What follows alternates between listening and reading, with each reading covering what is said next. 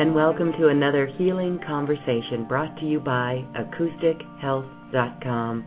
My name is Loren Gailey, and today we're going to talk about how you can find your life passion and your purpose and truly live it.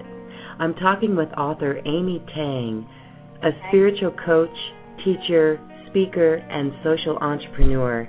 And her books include A Playdate with Destiny, turning daring risks, subtle setbacks, and painful disappointments into a fun filled adventure. She's also the founder of LightsOnBright.com. Welcome, Amy. Thank you for joining Healing Conversations. Thank you, Loren, for having me.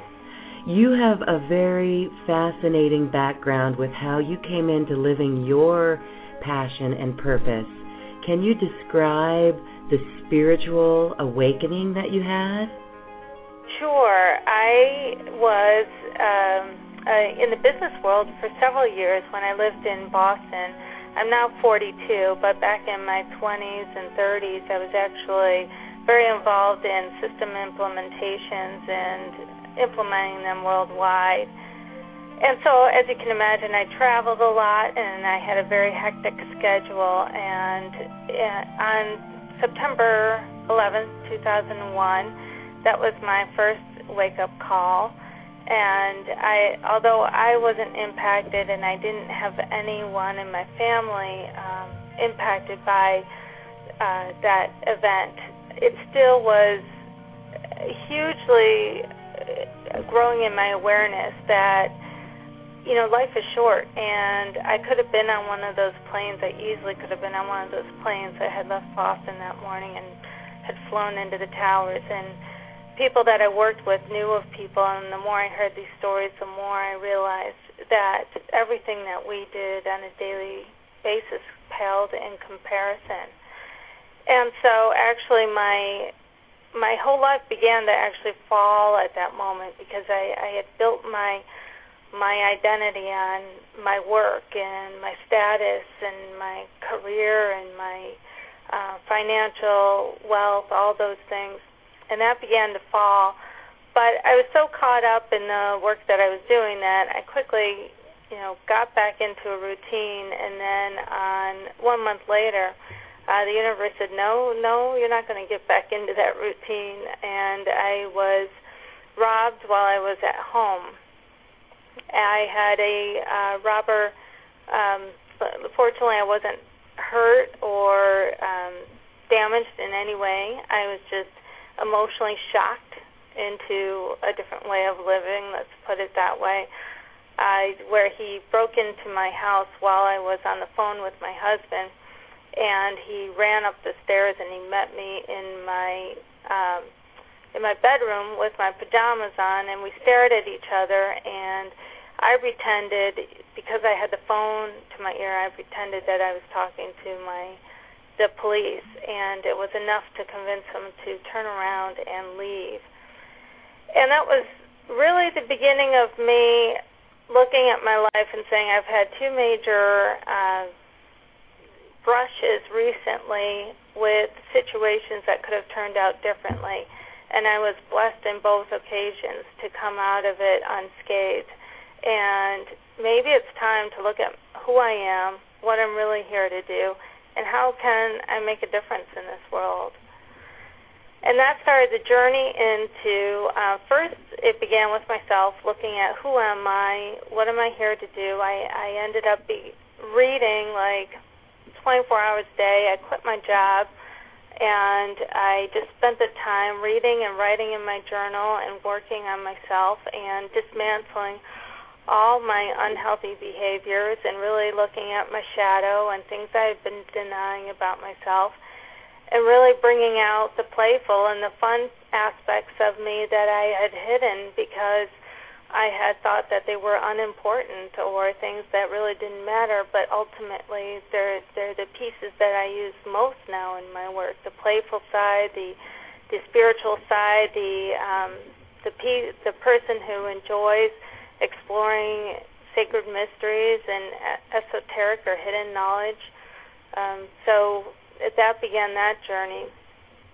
And so the, for the past, uh, let's see, eight to ten years since that time, once I had done the work on myself, uh, people started noticing and saying, you know, all of this that you've explored with yourself and work, done all this personal transformation, this could help a lot of other people. And so once I moved, my husband and I, we decided out about two years later to move out to Scottsdale, Arizona, and we've been here ever since. And once we moved, I opened my practice, Inspiring Hearts, and since then I've been coaching lots of other people uh, through personal transformation, and um, my focus is on people who may have lost themselves or somehow know that there's more out there than what their life is is showing them and they want to get to that deeper knowing and understanding. And that's what I'm sure many of our listeners today would like to hear. Your book, Playdate with Destiny, does a great job of helping people identify their passion. And, you know, in today's world, when we've got change coming about with the great shift of the ages, how have you been able to help people trust enough to just move forward while they're still putting a roof over our heads? Yeah, well, that's a good question, and as as you know because you've read the book, uh, I I had to deal with some of those issues myself on on my my own journey of playing with destiny has not been an easy one and that's why I felt called to write this book because it's it's a real journey even though I've had some exciting things happen that have you know in made me believe that I'm on the right path and I know I'm meant to do this work. Even with all those signs and indications it still um has been quite a journey and that that's the truth for all of us really. Um, but to answer that question, uh, there's a couple questions in there, but one one thing I realized it, it has to do with the esoteric knowledge that we're talking about and the shift of the ages you mentioned. My my understanding in that piece, or my role, let's say, in helping with the shift of the ages, and each one of us has a different role. It's just understanding what your role is. We're all working together to shift the ages, and whether you're conscious or not, you're playing a role on a certain level to help shift the ages. Mm-hmm. And my role, I became I became conscious of my role uh, actually right after the September 11th and the robbery, I had a huge awakening to understand that I went through a heart opening experience. My heart opened instantaneously at first, but then I did a lot of uh, introspective work to realize what it really means to have an open heart and live with an open heart on a daily basis. And so a lot of my work with clients and a lot of my workshops was about teaching about an open heart and what it means to what is an open heart, why is it so important to have a, an open heart, what are the tools that you can use on a daily basis to open your heart. And I knew that this kind of work was really helping people find their purpose, understand, open to greater knowledge than they ever knew existed before. And it was moving in powerful directions. And so within myself, I still had a desire with these teachings and this understanding to bring it to a deeper or a broader audience, let's say. Because I knew it was working with individuals, but the question for me was okay, so how do we get it out to even a broader audience? Because this information and these tools are really helping people. And that's when my, let's say, playdate with uh, Destiny accelerated and I allude to that some things that happened to show a quickening. I think it's in chapter three where I talk about um, some visitors that I had in my bedroom one night who confirmed the inner questioning I was having about is it how do I reach this broader audience? Is, Tell us more about the visitors. In your book, it is chapter three that you recognize these as angelic beings. The first was Ascended Master Ashtar, head of the Galactic Federation. That is far out there. What was that like? Yes, and it is far out there, and then yet there, it's um, you know there's there's lots of Earth volunteers here um, who've who've said, hey, I know the shift of the on an un, un, let's say on an unconscious level before we were even born in this lifetime uh-huh. that hey, I know this shift of the ages is coming. It's a very exciting time. Pick me, pick me. I've had lots of experiences. I've had lots of past lives that prepare me for this time. Help me help you shift the ages. And when 2001 happened for me, that's when I woke to say, "Oh my gosh, I'm one of these volunteers. This is me." And it was actually then that I became aware of Ashtar. I did a lot of reading and uh, esoteric books. Uh, if anyone's interested, one book that really helped me was Barbara Hand Clow, The Pleiadian Agenda. She does a fascinating job of explaining the cosmic shifts going on right now and how they pertain to us. Yeah. Um, and so all of this was resonating for me, and um, and and then then what happened is I be, you know, you have to live between two worlds. So I was aware of all this, but I was also still really grounded and moving forward with my coaching business and uh, doing what I could to help individuals open their hearts and uh, then it was kind of shocking to say that when Ashtar showed up in my room, because even though I was well aware of him, I, there was even a familiarity with him and this other guy that we discussed, Ram. Uh, even though there was a familiarity with him, it was still surprising to see him there in my bedroom. And he confirmed that at that time that to keep writing my books and to keep working on Lights On, which at the time, my I'm actually a co-founder of Lights On. My my business partner, her name is Eileen Faye Oliva, and at the time we were just co-facilitating facilitating a small group of people in Eileen's living room once a month, and it was called Lights On, and was uh, helping people find their purpose and awaken their destiny and he started telling me things about lights on that I had didn't make any sense at the time, but he said to keep moving forward with my books and lights on, and that would help me reach the broader audience. And in your book, you just say that you you knew, you, although you'd never seen him before, you knew who he was. So obviously there was no fear. Are you vegetarian?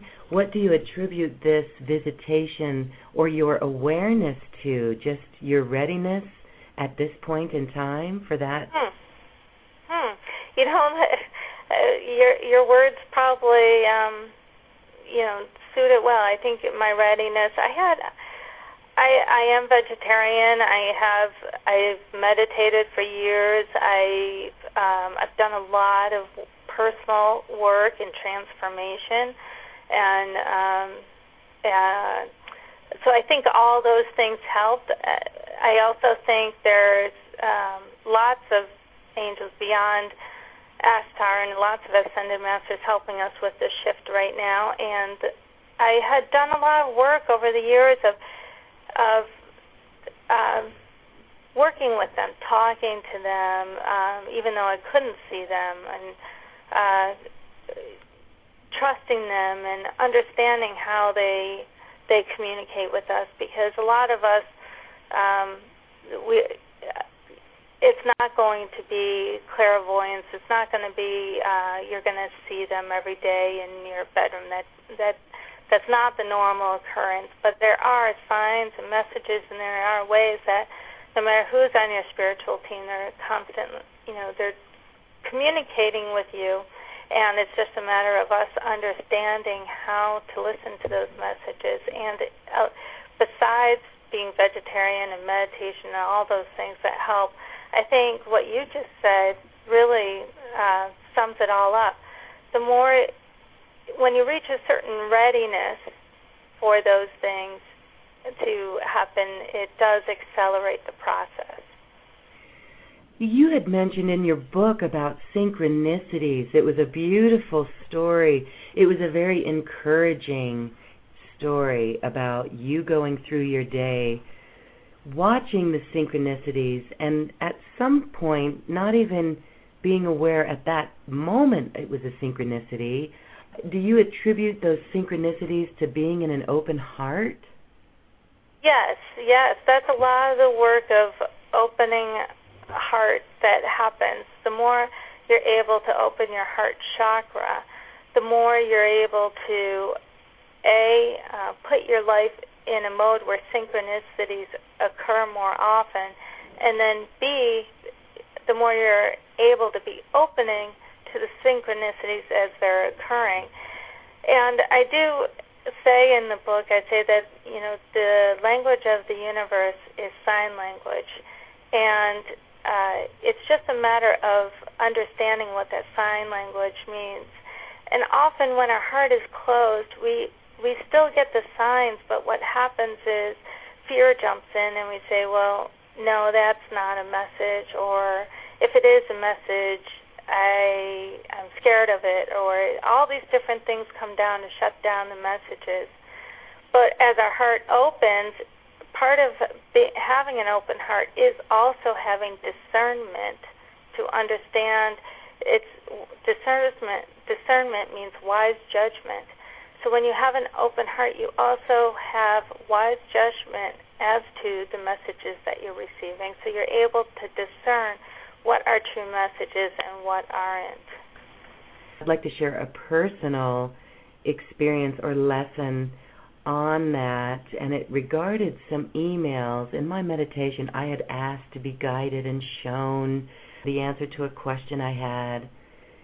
And I had to chuckle because it took me a couple months to really get the message because I realized after I finally was in a state of an open heart after meditation, after a specific focus, I had seen the same email come across my desk that I had seen about three months earlier. But this time I saw it, rather than the last time when I saw it, I deleted it because I felt it was competition. Ah. That was that closed heart.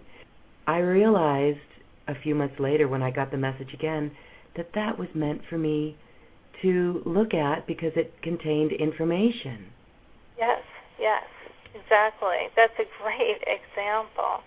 And the other thing you'll find with sign language, and th- this happens to me all the time now, is that these messages have layers upon layers of information in them.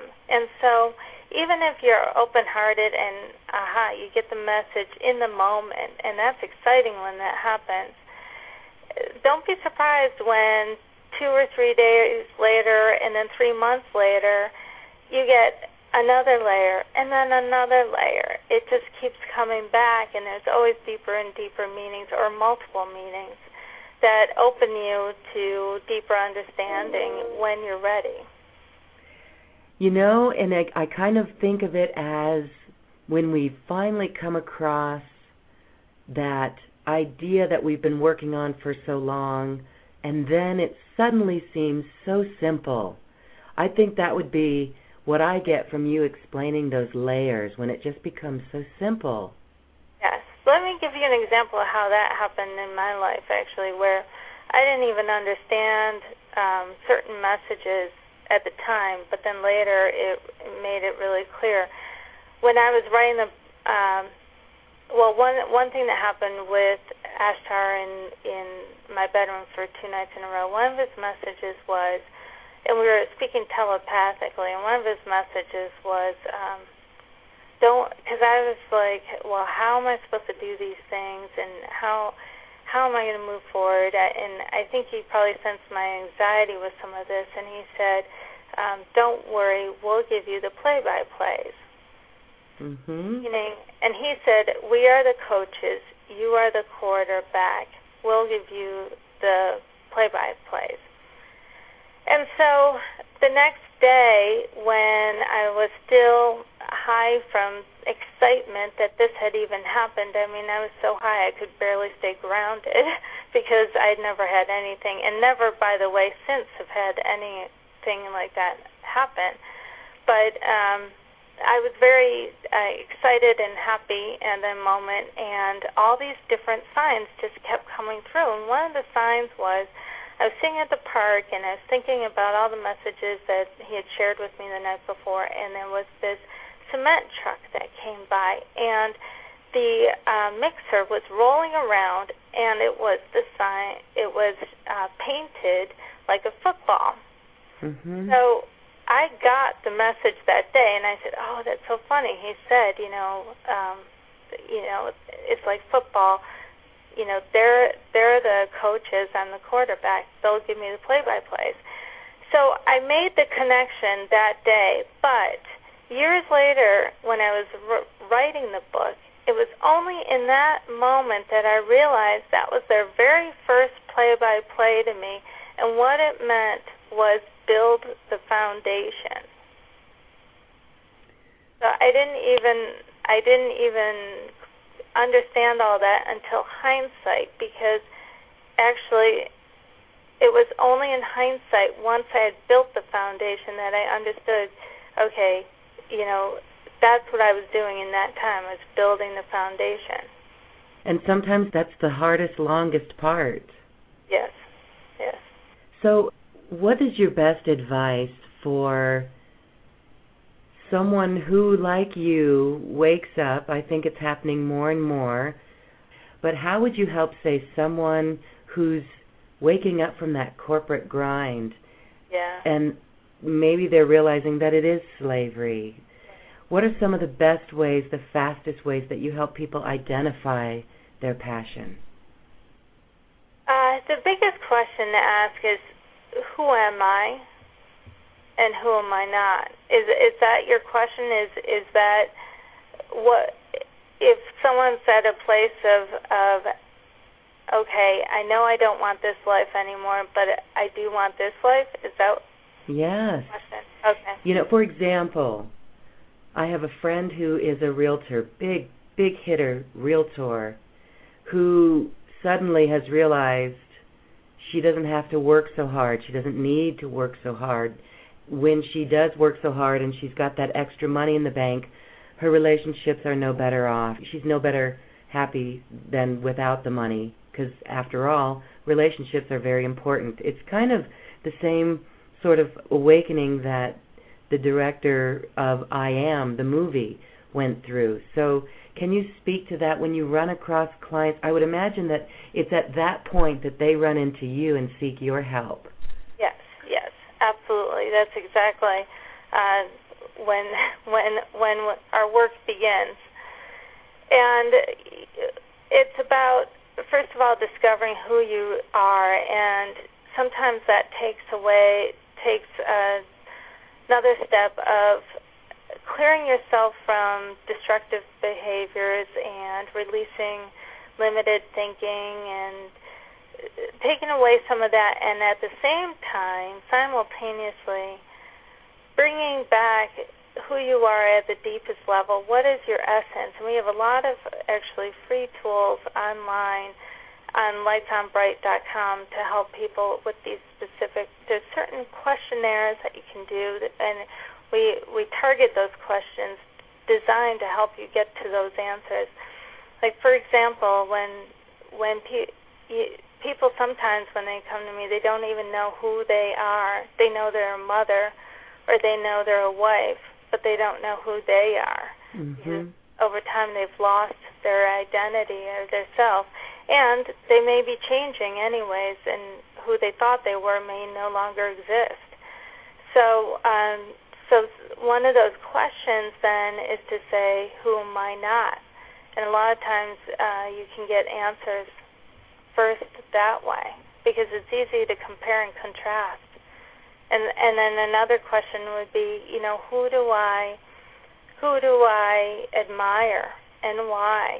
And that is very telling because if you admire someone else, there is an aspect of that that exists in you you can only admire that in someone else if that exists in you.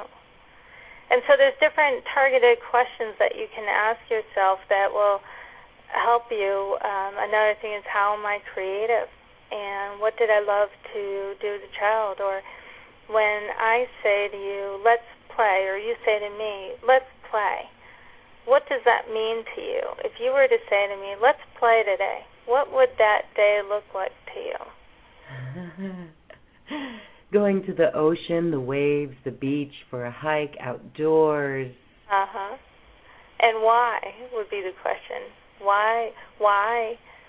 Because it brings you joy. You must indoors and right. You must enjoy outdoors, things like that. Uh huh. So there's also um, uh, we have uh, it's our actually it's our sample mission kit. It's called Mission Kit Seven on lightsonbright.com, and that actually helps you understand what is essence. So we talk about what is essence, and then we help you find what your essence is. Because Loren has an essence that no one else does. Amy has an essence that no one else does, and whoever is listening to this has an essence that no one else does. And the more you can tap into that essence, the closer you are to your purpose and your passion in this lifetime. Beautiful. So that's the Mission Kit 7 at lightsonbright.com. Your book is filled with very cool little tidbits and exercises, insights that just make it very easy to read and it's very inspiring. Again, just all kinds of information from chewing mint gum while you're brainstorming or dreaming of your vision. And you also talked about personal attacks and how you can feel them in your chakras or signs of attack in your chakras. Can you share more? Yes, I call it Pop Goes the Weasel. And uh, the reason why I call that is because um, what happens is when when you begin to show that you are able to go beyond release conditioning and you're able to go beyond and reach further than the norm, that's when what I call psychic assaults will occur. But what I've noticed is with this wording of psychic assaults, it's a dangerous word. Of what I've noticed is because that brings up different understanding for different people. So all I want to define psychic assaults as is um, impacts to your energetic system that have uh, that happen at the chakra level. So think of uh, bruises as physical assaults, mm-hmm. okay? Mm-hmm.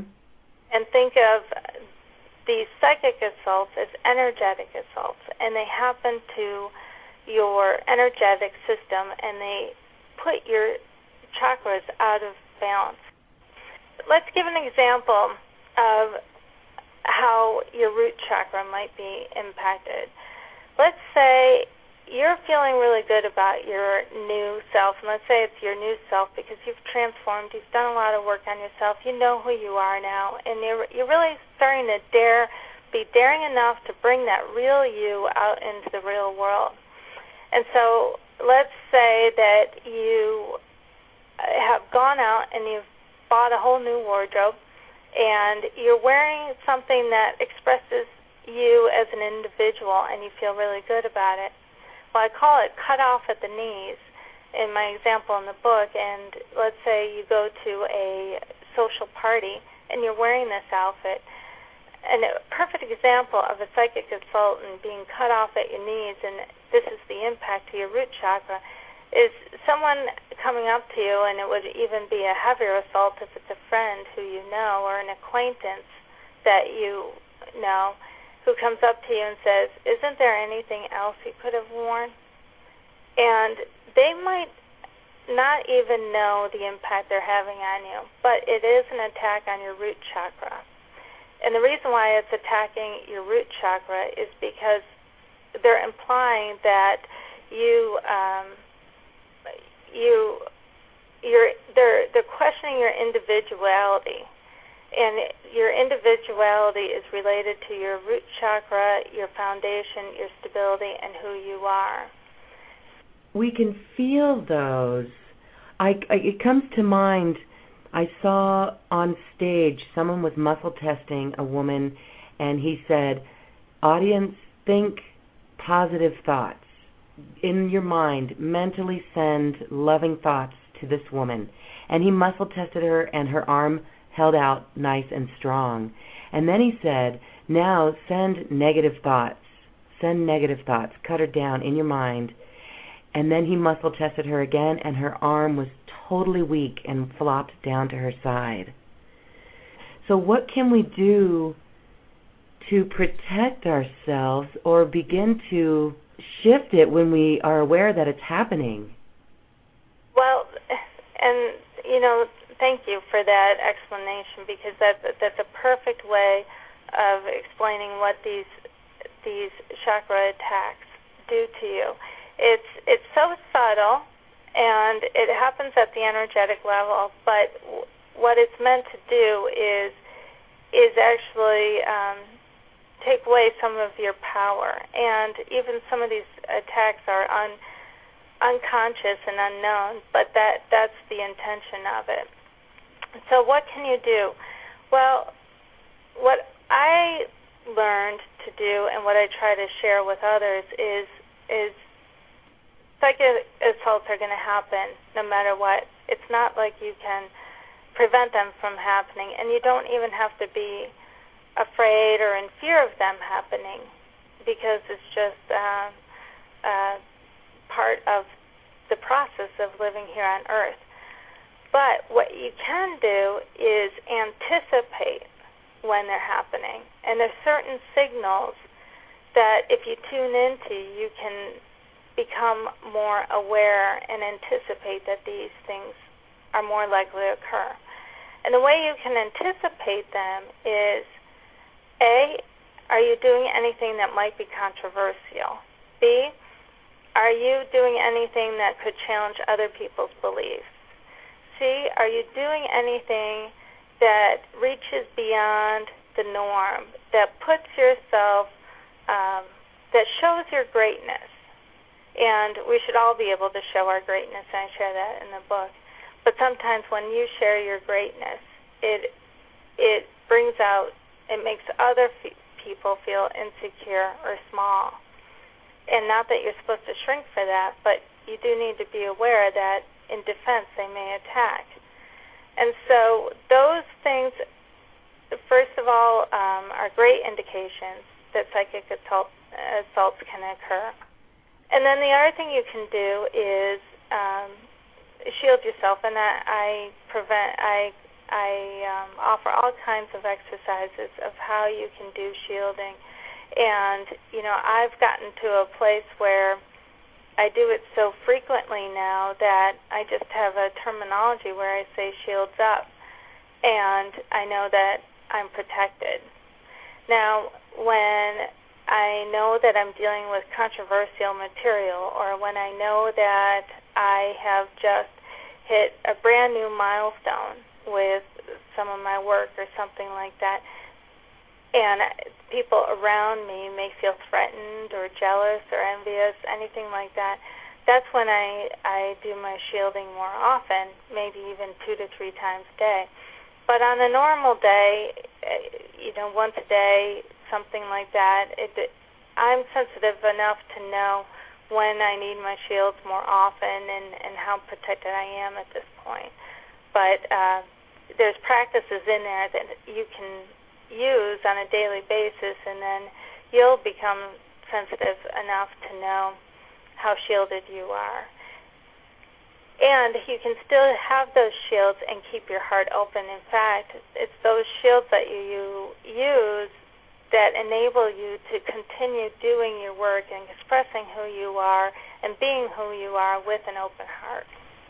And there's explanations on each of the chakras in your book and how to heal, why there was an attack, and how you can release it and work it out. And often that's physical exercise as well as meditation. Another thing that I'd like to ask you about are everyday drag queens. Talk a little bit about how we can protect ourselves from drag queens, people who bring us down. Yeah, now drag queens are different because uh, drag queens are become more visible to you when you're just about to fly. So let's say um, they're in that way they're actually your closest friends. You, they're your allies. They may be part of your inner circle, and um, they drag queens actually truly have your best intentions at heart. And so they're when they're dragging you down, it's completely unintentional. It's not meant as an attack. It comes more from unresolved fears that exist in their shadow, fears that they are denying exist in them.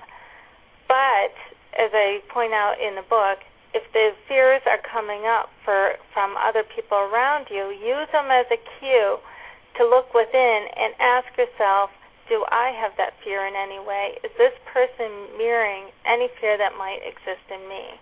Because so drag queens, although they're dragging you down and making it harder to fly, they're actually giving you the resistance you need to take off. Like an airplane cannot take off without the wind and resistance.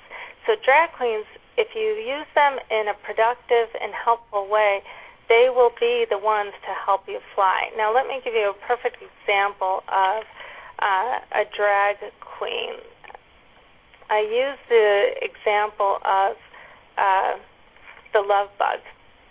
And I'm going to use that example because that is someone that most of us can relate to. So it's your spouse. It could also be uh, your best friend. It's, it could be um, your lover it's it's someone. Think of ask yourself who loves you the most. Now the drag that they might provide is distractions or interference, and this love bug has you know touched parts of you that nobody else has, you know, and the way that they might pro- produce drag is to say, let's travel more often, or let's uh, you know let's take let's take a year off and go around the world. And they might have the best intentions when they're saying that, and yet it's it's the thing that would slow you down the most from what your true dream is at the moment. You can use compassion in the situation and say to yourself, well, what is this person really afraid of? and most likely they're afraid of losing you.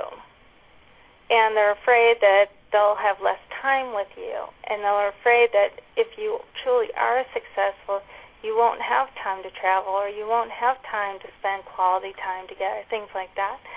And that's where you can use it to ask yourself, does that fear still exist in me somewhere?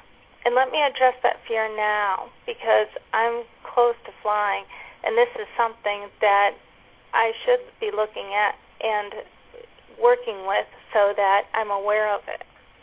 Drag queens are a process in what I call shadow work.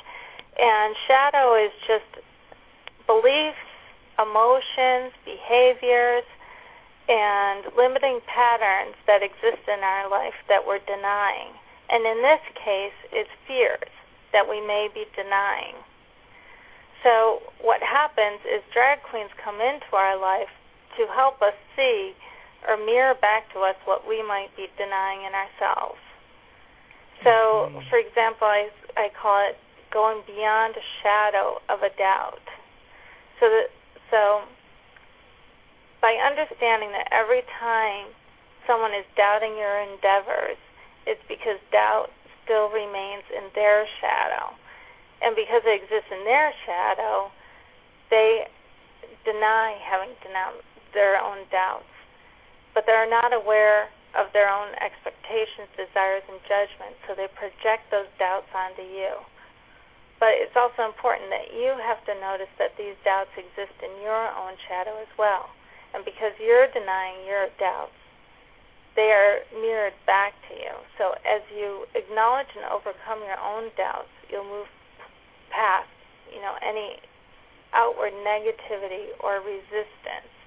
And once you choose to go beyond the shadow of a doubt that exists in you, you'll reach beyond the norm and really begin to fly.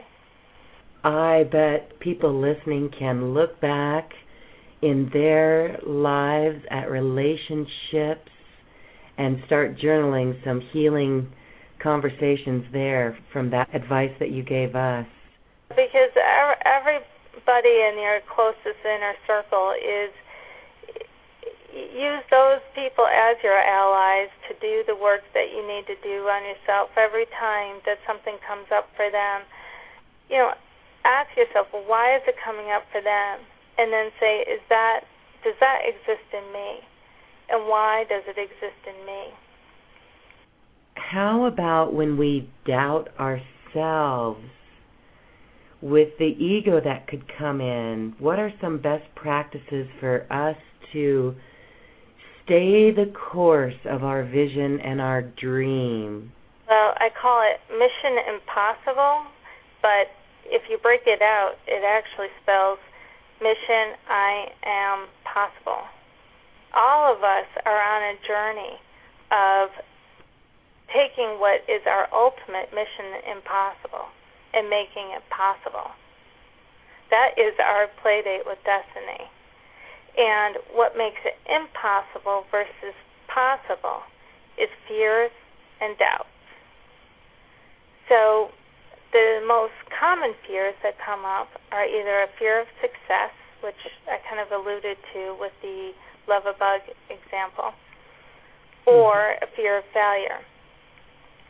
And the fear of success is um, something like uh, the ways that might manifest in your life are procrastination, being lazy, coming up with excuses not to do the work you need to do and it's because you might be afraid of losing your free time or afraid of compromising relationships and a fear that you can't have it all.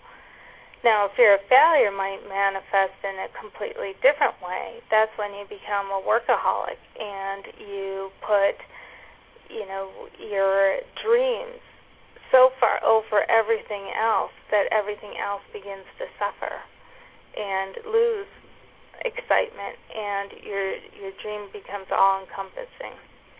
Either way it's out of balance. But there's a lot more fears than that. There's fear of abandonment, fear of rejection, fear of not being good enough. There's there's so many different fears out there and and part of making mission impossible, mission I am possible is understanding what your fears are I laugh because sometimes I've had clients say to me, because one of my questions for even coaching clients, they, anyone who works with me has to fill out a questionnaire before we do the work, and it's called Take Stock of Your Life. And uh, one of the questions on there is, what it, what are your greatest fears? List them. And I always laugh when someone says to me, I don't know, I really don't think I have fear. It's everyone has fear, and the more you make those fears your friends, the easier it will to move forward and become less stuck or paralyzed in your life. And the easier it becomes to overcome obstacles. But not only does everyone have fears, but everyone also has doubts. And some example of doubts are might be I'm not worthy of this. A lot of people stay or play small in their lives because they don't believe they are worthy of greatness. And yet, the truth is, we're all worthy of it. Worthy is not something that comes from um, rule or law dictated in heaven or nature or anything like that. Worthy is something that we create in our own egos. It's our own judgment about who is worthy and who is not. It's something that we perceive on an ego level. And as you open your heart, that can release that uh, doubt. But another doubt is I'm not capable. And that is because we sadly oh often under acknowledge our own talents or uh, forget to value Uh, recognize our own worth and our own talents and our own abilities. And often that happens in particular for people who are on a journey of of entrepreneurship or or things like that. In particular, that's an issue for people in those, those kind of roles because at least in the corporate world, you have a boss and you have incentives and you have bonuses and you have you know people pat besides money you have people patting on you on the back. There's people giving you attaboys and things like that. And uh what happens when you're on your own is you have to be the one to give you yourself that and and most of us get caught up in the in the daily work and forget to do those things. And sadly uh, it becomes we forget what we even what our talents truly are and how powerful we truly are so we need to be our own cheerleaders. Yeah, if we can get out of our own way and remember to not beat ourselves up by working too hard for the fear of failure, that makes perfect sense. And then the procrastination, that makes perfect sense that that's related to a fear of success. Yes, yes. And so looking at all of our lives, the listeners' lives, anyone who's worked on projects in the past, I'm sure we can see those instances of workaholic modes and procrastination, lazy modes. And with fear of success, another good good indication that it's rising up in your life is distraction. Suddenly, things that didn't matter before suddenly come up and become very interesting. like you suddenly get hooked to a brand new TV show, or you suddenly decide you have to uh, be at every practice for your child's game where um, where there can be moderation for these things, but these distractions are, are convenient ways of denying a fear of success. Most most of us struggle with fear of failure and fear of success. And what happens though is we become unconscious of the fact that we're struggling with it in that moment. And so these other signs and indications take over. For example, um, you know, you may you may decide that you're going to jump to a whole nother level with some of some of the steps you're taking in your business, and when you do that, you may be unconscious of a fear of failure that's coming on, so you throw yourself full blown into it, but you, then you hit burnout and become exhausted and then it's it's in hindsight that you might be able to notice that hey maybe I was actually maybe I have an underlying fear here that I haven't looked at. So it's helpful to ask yourself on a daily basis, what are my fears? Make them your friends and say it's okay. I I can have this fear and acknowledge it and still move forward. I just overcame one of my fears and it has to do with parenting we have friends who are pilots and they have a small engine plane and they invited our sons are friends so they invited our son who's 10 up to the mountains with them. And they had done this earlier in the year and I said no I'm not comfortable with that. And I recognized at that point that I need to take a look at what that fear is. And so when it came up again I just decided once and for all to do the best that I can. I trust the parents as pilots. They're both pilots. They don't fly in bad weather. When they asked the question again, I went into that pause mode and I just knew it was okay and that it was a fear that I was releasing. Well, that is a big one.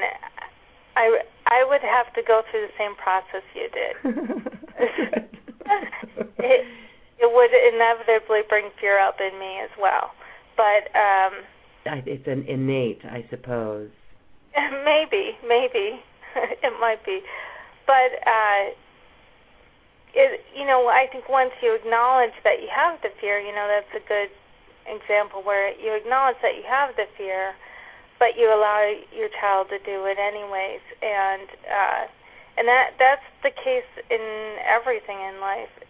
You can acknowledge that you have the fear, but you still take a step towards it. And uh, the other thing is, there's healthy risks and there are unhealthy risks. Like your friend said, he said, I don't do it in bad. I don't fly in bad weather. I I don't you know, I choose nice days to do it, and you probably wouldn't go without a full tank of gas, things like that. So, you when when you're you know overcoming any of these fears, it's about taking the baby step, steps and doing it with taking helping healthy risks. You know, it's good to take dares like that because they actually, without taking daring risks, you're never going to move beyond the norm. But when you take the daring risks, it's also good to, you know, have the parachute, have have certain safety mechanisms in play so that if you fall, you're prepared. Mm, very well said. Amy Tang of lightsonbright.com and also author amytang.com for your great books, for speaking engagements with you.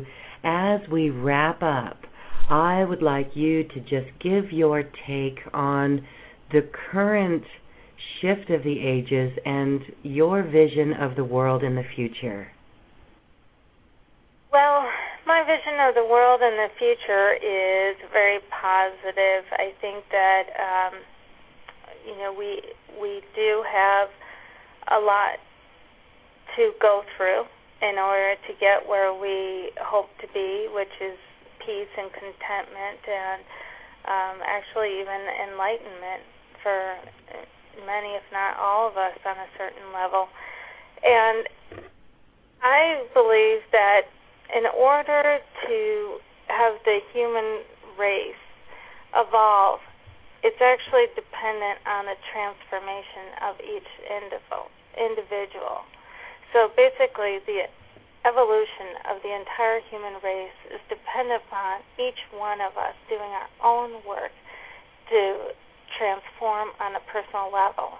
And each one of us has to become who we are meant to, to be. And that means we, each one of us has to become our own light of the world, shine our light each individually. And that's what's going to make the collective whole reach the next level and um, and that's a lot of the the driving force that keeps me moving on personal transformation levels.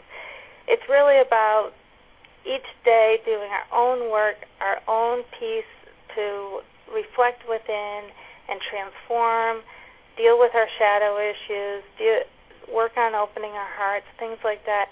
That's going to shift us all into the ages. And so the if you're consciously doing your work, you're already doing your part on a grander scale to get us where we all want to go, which is um, a period of peace and uh, open-hearted contentment and working together in oneness. I'm right there with you, Amy. As this whole world, not one person is neglected or left behind. And as Oprah said so eloquently at the end of her season and whole series, it's time to step up and do the work that we're here to do. And your book has really assisted in that. So thank you for following your destiny and doing your work because little by little you are making it happen. And as we help people lift themselves up, others are lifted up as well. The whole world is lifted up. Thank you so much, Amy Tang. Thank you, Lauren. Thank you very much for the conversation today. And I thank you too for listening. Please share this program so that we can get this important information out to the rest of the world. And be sure to follow this show so you get notifications of our weekly shows full of fresh information that you won't find in mainstream media. I now leave you with music from the universe brought to you by AcousticHealth.com. This is music literally created by the universe as musical notes were assigned to mathematical equations. Take a listen to the music and have a beautiful day.